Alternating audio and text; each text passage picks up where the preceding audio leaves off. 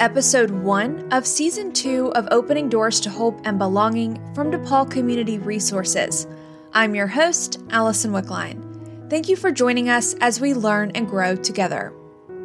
In this episode, I want to tell you a story about a baby who entered the world and the foster care system, and a family who made a commitment to unconditional love.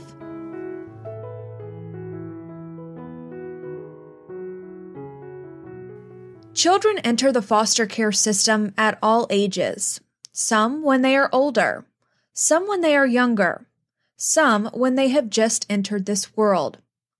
On December 9th, 2015, Shelley and Brent Hudson received a phone call about a three and a half week old baby girl in need of a home. My phone rang, and anytime it rang and said DePaul, um, I always just stepped out, you know, to answer it. And uh, the social worker said, um, we have a three and a half week old baby girl. And I said, we'll take her. And she said, no, no, no, wait a minute. She was born with spina bifida. And I said, I don't even know what that is. what, do, what do we do now? And she said, um, well, let's meet at the hospital um, tomorrow morning. You can talk to the doctors. You can, you know, you can meet the baby. To back up a bit, Shelley and Brent's decision to become foster parents had taken some time. Initially, Shelley was on board, while Brent and their young daughter Hallie were a little unsure. But time had a way of changing their minds. Fast forward about, what would that have been, like 10, 12 years later?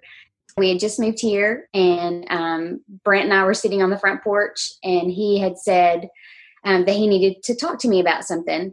And he shared with me how that every time that he had gotten in his car, he heard the Virginia Kids commercial, the one that was, you know, talking about foster care and how many kiddos are in foster care and all that. And um, so said every single time, I mean, I kid you not, Shelley, every time I get in my car, that commercial is playing.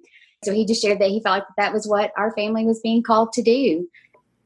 When they received the call on that December day, Shelley and Brent were a little surprised.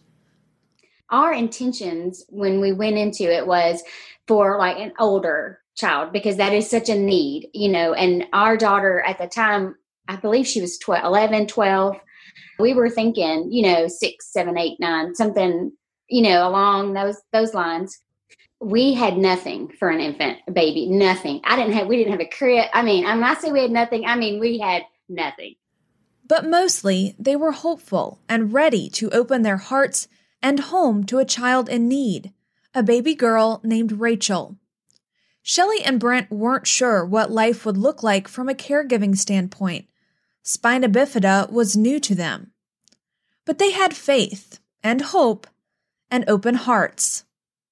I mean, I just remember when we walked into her NICU room, I remember walking in there and thinking, you know, it doesn't matter. We're for however long she needs us. Like I knew at that moment, for however long she needed us, we were gonna we were gonna do this.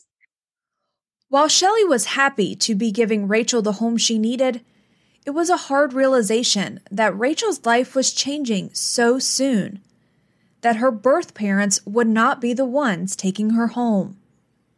You know, here was two parents that they loved their kids, but they just didn't you know they had made choices and they had didn't have the resources to take care for them and that's just heartbreaking you know i know when i when i drove her home from the hospital that night when she left the hospital i just remember thinking God, what you know this is not supposed to be me. During the next two years shelley and brent devoted their days to caring for rachel and working their way through the foster care system with the help of depaul. They learned how to properly care for her and unlike in most foster care cases they were involved in meetings with her birth family. They answered questions her birth parents had about spina bifida doctor appointments, and therapy. At the end of those two years, Shelley and Brent were able to adopt Rachel and officially welcome her into their family. That sweet little girl who had spent her early days floating in the foster care system had finally found her forever home. When we kind of knew things probably weren't going to go back toward reunification, it just really, there really wasn't a conversation. We just knew, okay, you know, she's she's our girl. Today, Rachel is 5 years old. She is sweet, happy, and energetic. She has an older sister that loves her fiercely. Shelly and Brent are overwhelmingly grateful for their girls. She's doing great. She is walking with her walker. Um, she is a pro at her wheelchair. She can put together puzzles, like a hundred piece puzzles. It's amazing. Every time we go into the pediatrician now, she just blows their minds. Um, of course, our oldest is now 17. She's a senior, and you know we we hope and pray that this has had a good impact on her. That we have opened her eyes to um, you know what's out there that not every kid every kiddo grows up you know the way that she has grown up and so um, you know she's an amazing kid she loves being a big sister and she is great with rachel we're really blessed with both those girls shelly and brent know their journey has not been without challenges but they also know that their lives have been forever changed that their hearts and minds are more open for people wondering about whether to become a foster parent? Talk to people. If you are interested in being a foster parent, go find some foster parents to talk to. Are they going to give you sunshine and roses? Probably not. But, you know, I mean, it's just like they say nothing that is um, worth it is easy. Shelly and Brent plan to tell Rachel her story when she is ready. They hope one day she will get to know her birth siblings. She is one of six. They hope for happiness and health. They hope she knows just how much they love her and how much she has changed all their lives for the better. From the first moment we saw her, we were for her and will always be for her and her best.